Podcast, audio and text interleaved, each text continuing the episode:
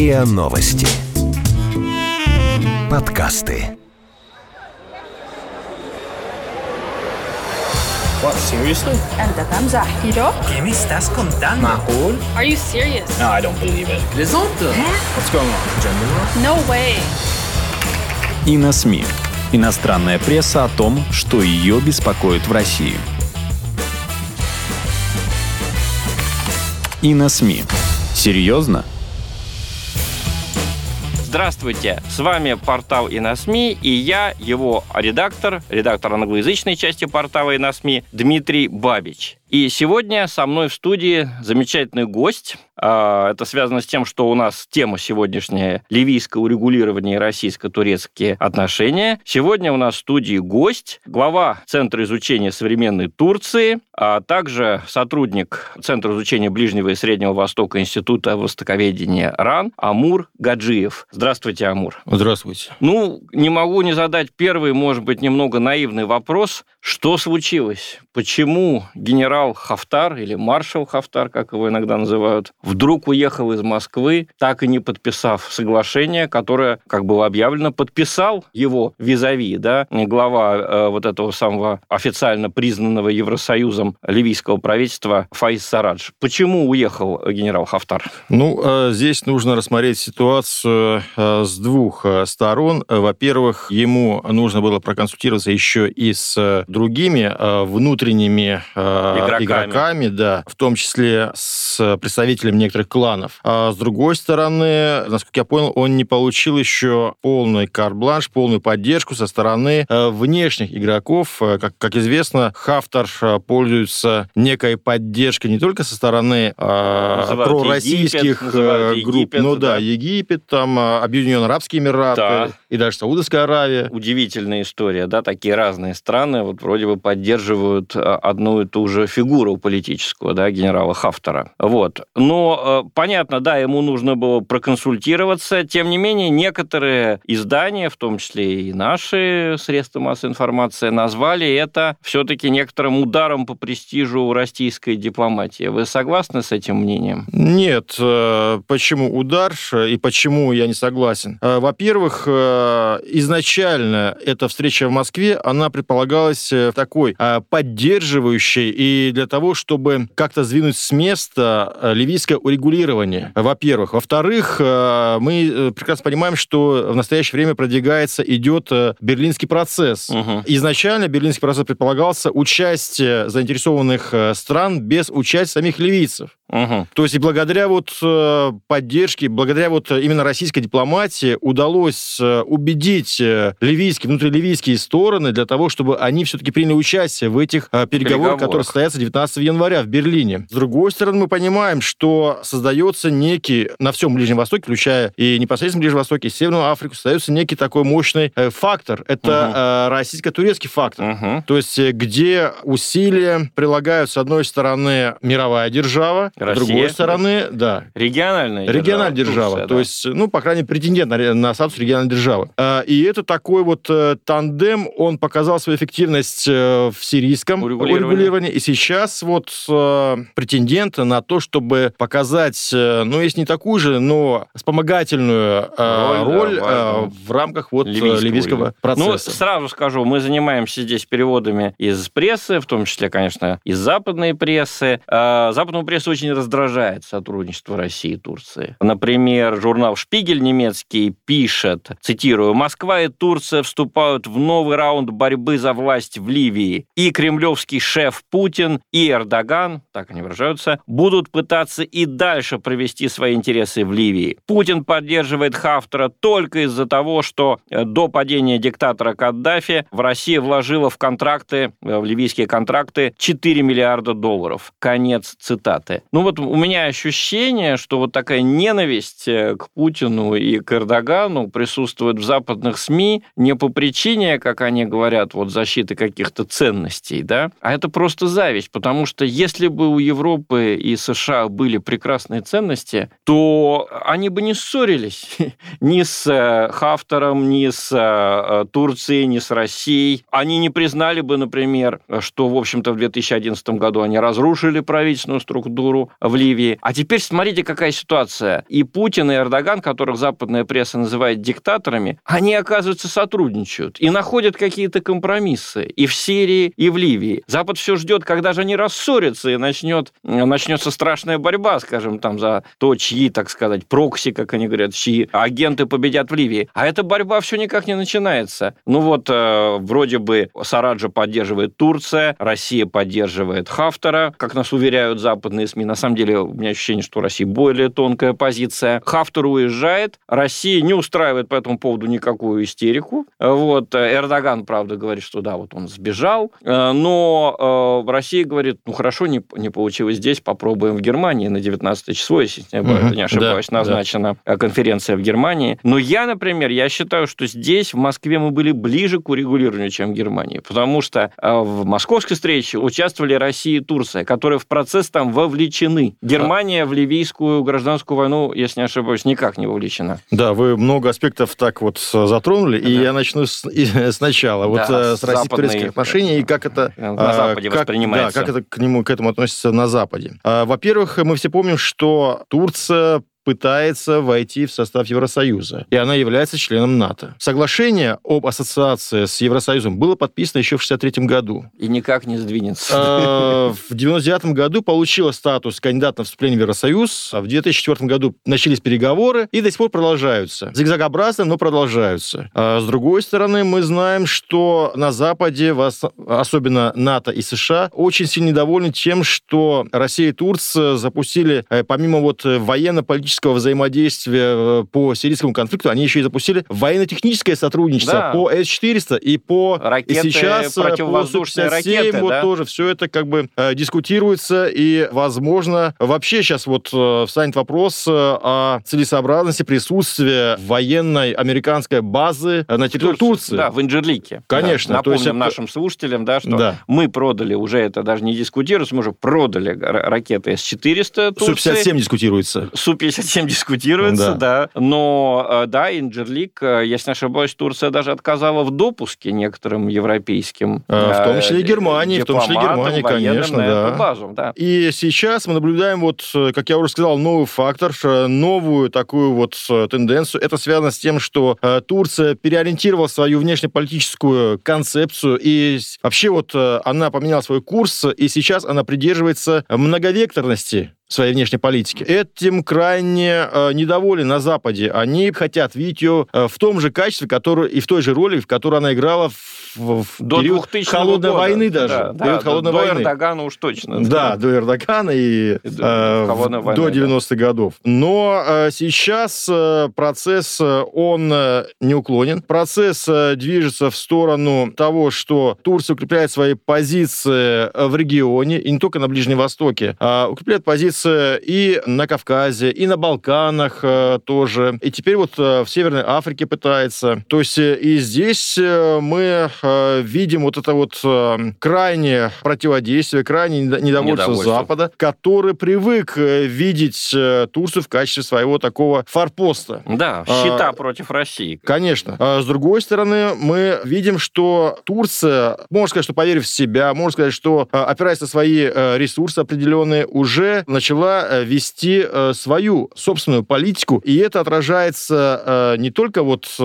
на стремлениях Запада, но также и представляет в некотором смысле даже угрозу для Евросоюза, в том смысле, что, например, вот мы все помним, как сирийские беженцы стали фактором в ЕС для того, чтобы ну, сесть... Ну, чуть, чуть не погубили предвыборную кампанию Меркель, канцлера Германии в 2015 году, напомню. То есть и Турция уже начала обладать такими ресурсами. Ну, Турция просто их а, абсорбирует. То есть эти беженцы, несчастные люди, многие из них находятся на территории Турции. И если Турция их пропустит, а они хотят многие ехать в Европу, то Конечно, это конечно. будет, будут дикие проблемы для Евросоюза. Действует пока это соглашение между, если не ошибаюсь, как раз э, прежде всего Германией, ну и в целом Евросоюзом и Турцией, Да. по которому идут деньги. Но Евросоюз настолько э, грубо обращается с Турцией, да, настолько дает, мягко говоря, критические оценки ее руководству, что Эрдоган несколько раз говорил о том, что он может из этой сделки и выйти, если не ошибаюсь, правильно? Да, конечно, потому что э, ведь э, изначально речь шла о том, чтобы взамен на эту сделку э, Евросоюз предоставил турецким гражданам, по крайней мере, виз- визовые послабления, и так называемый процесс визовой либ- ли- либерализации, был Либерализации, запущен. да. А, Но, однако, Евросоюз на это не пошел. А, Более того, те средства, которые Евросоюз э, обещал в течение определенного срока поставить э, в Турцию, они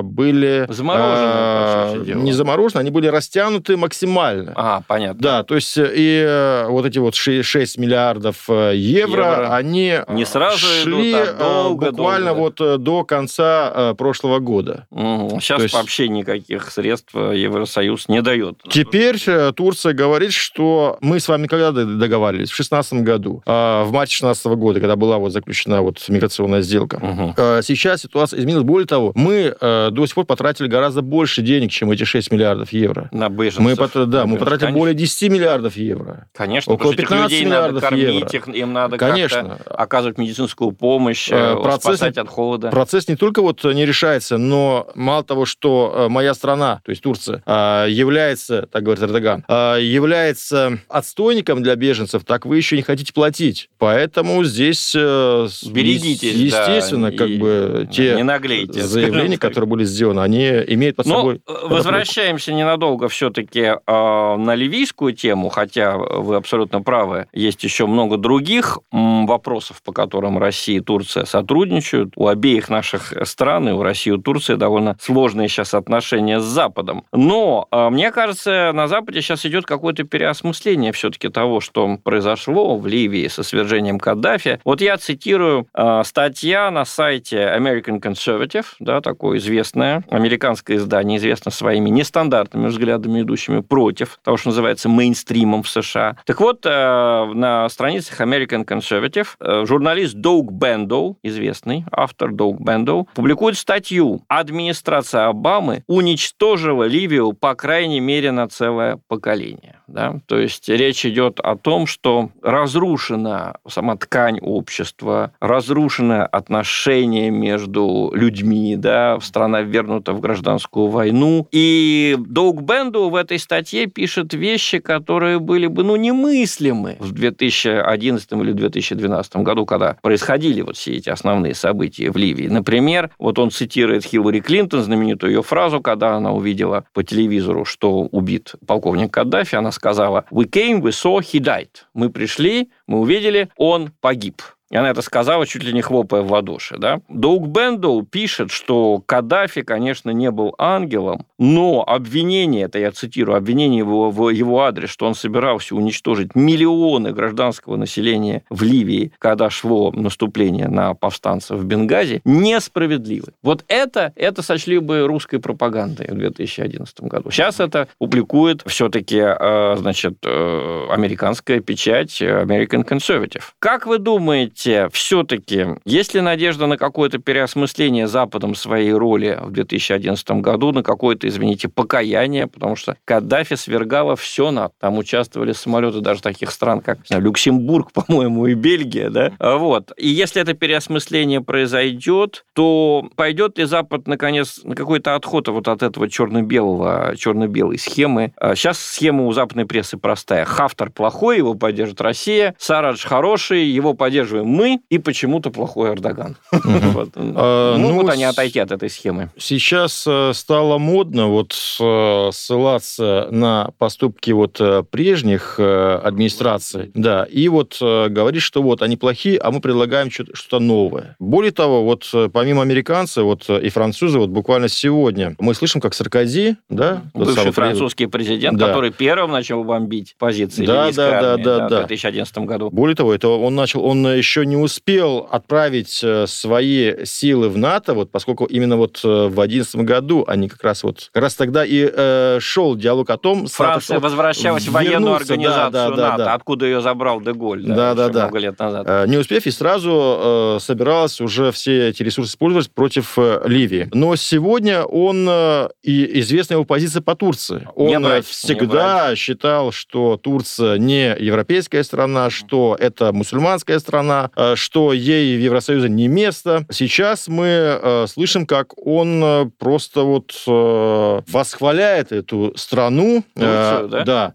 и предлагает некую такую новую конфигурацию Россия, Турция, Евросоюз для урегулирования некоторых конфликтов на Ближнем Востоке, в Северной Африке. То есть это уже как бы совершенно Прозрел. новый, да, это прорыв Прозрел. в его как мышлении, бы, мышлении, да. поэтому здесь мы наблюдаем вообще вот какое-то некое новое явление вот да, в западном, такое. в западном общем мышлении. Поэтому мне кажется, что Запад, он будет предлагать, более того, он рассматривает российско-турецкий фактор в качестве такой вот все-таки позитивной, позитивной, да, позитивной вещи, которая поможет им э, и вообще вот э, международному сообществу решить те или иные проблемы, проблему, в том числе да. и ливийский конфликт. Ну, надо напомнить нашим слушателям, что беженцы в Европу поступают по двум маршрутам. Один, да, То, так точно, совершенно через точно. Турцию и Грецию, да, вот сейчас его Эрдоган все-таки как-то контролирует, закрывает. А второй маршрут, вот э, один из самых опасных, это через Ливию в Италию, да, через э, Сицилию, остров Сицилия, там как раз небольшое относительно вот это расстояние, но это море, и люди гибнут. Э, и большая часть вот этих несчастных беженцев, о которых пишет европейская пресса, которых любят снимать по телевизору, показывать фотографии, это люди, которые с территории Ливии пытались добраться до итальянской территории. Э, совершенно верно, Дмитрий. Вот как раз вот э, к вашему второму аспекту вопроса, да, почему вот вроде как российско-турецкий фактор, он позитивен, а Эрдоган плохой, да. хотя поддерживает Это глазами западной прессы, да. глазами Объясню почему. Потому Bloomberg что... других изданий. Потому что две европейские, две страны ЕС, а именно Республика Кипр и Греция, они заинтересованы в том, чтобы те газовые месторождения, да, вот э, там э, осуществлять бурение, э, осваивать их, добывать и поставлять в Европу. А Турция своим соглашением с ливийским правительством национального согласия, оно как бы разрывает это соглашение. А с другой стороны, мы видим, что на Западе, понимая, что Эрдоган иногда может угрожать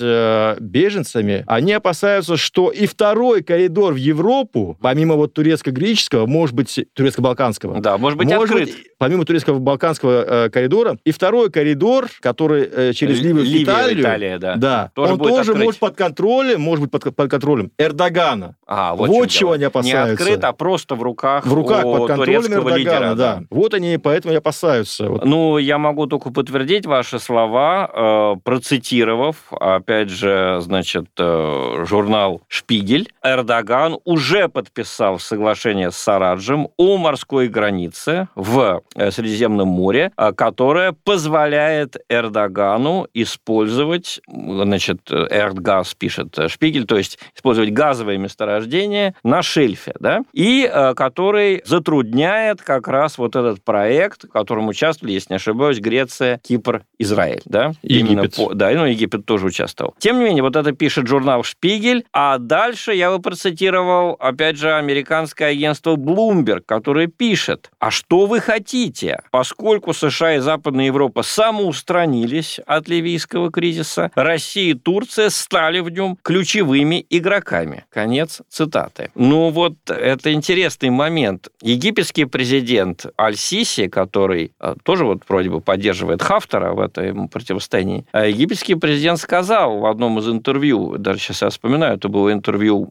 французской «Фигаро», те люди, которые поменяли режим в Ливии, взяли на себя определенную ответственность. А что будет в этой стране после падения Каддафи? И они с этой ответственностью не справились. Это я цитирую египетского президента. Вот э, как вы думаете, наступит ли какая-то переоценка этих событий 2011 года в западном сообществе? И может ли она привести к тому, я думаю, о чем мы все мечтаем, А какой-то нормализации отношения к Западу и к России, и к Турции? Ну, начну сначала, с самого начала. Вот э, по поводу соглашения. Во-первых, нужно отметить, что это не соглашение, это меморандум. Меморандум пока да, еще. Это меморандум, между да, ливийским правительством и Эрдоганом. И Эрдоганом то есть да. турецким По поводу этих морских да. границ. Да, меморандум, он ратифицирован в парламенте Турции, но, тем не менее, это меморандум, это как бы такой протокол о, о, о намерениях. намерениях да. Поэтому он такой вот прямо силы пока еще не имеет. Но, тем не менее, да. он является одним из таких вот таким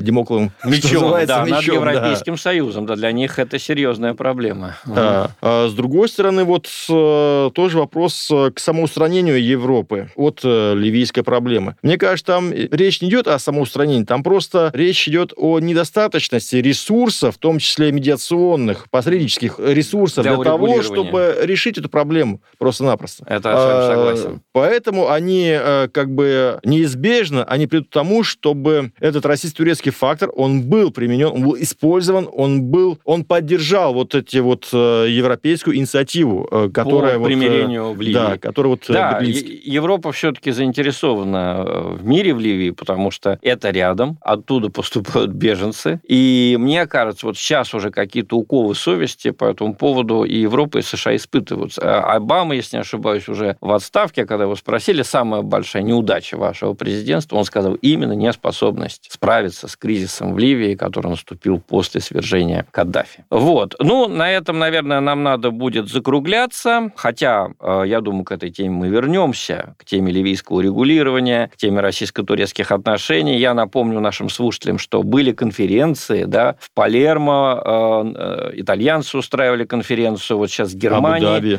Да, в Абу-Даби. Будем ждать конференцию в Германии. Россия сказала, что мы чем только можем помочь, мы всем поможем. Пожалуйста, Германия, так Германия. Да? И в Германии тоже будем стараться помогать. Ну, а нам пора закругляться. Напомню, что тема нашего сегодняшнего обсуждения была ливийский кризис и российско-турецкие отношения, а моим собеседником в студии был глава Центра изучения современной Турции Амур Гаджиев. Напомню, что я представляю портал и на СМИ, я редактор английской части этого портала, зовут меня Дмитрий Бабич. Пожалуйста, слушайте нас на наших подкастах, это всегда будет интересно. Всего вам доброго.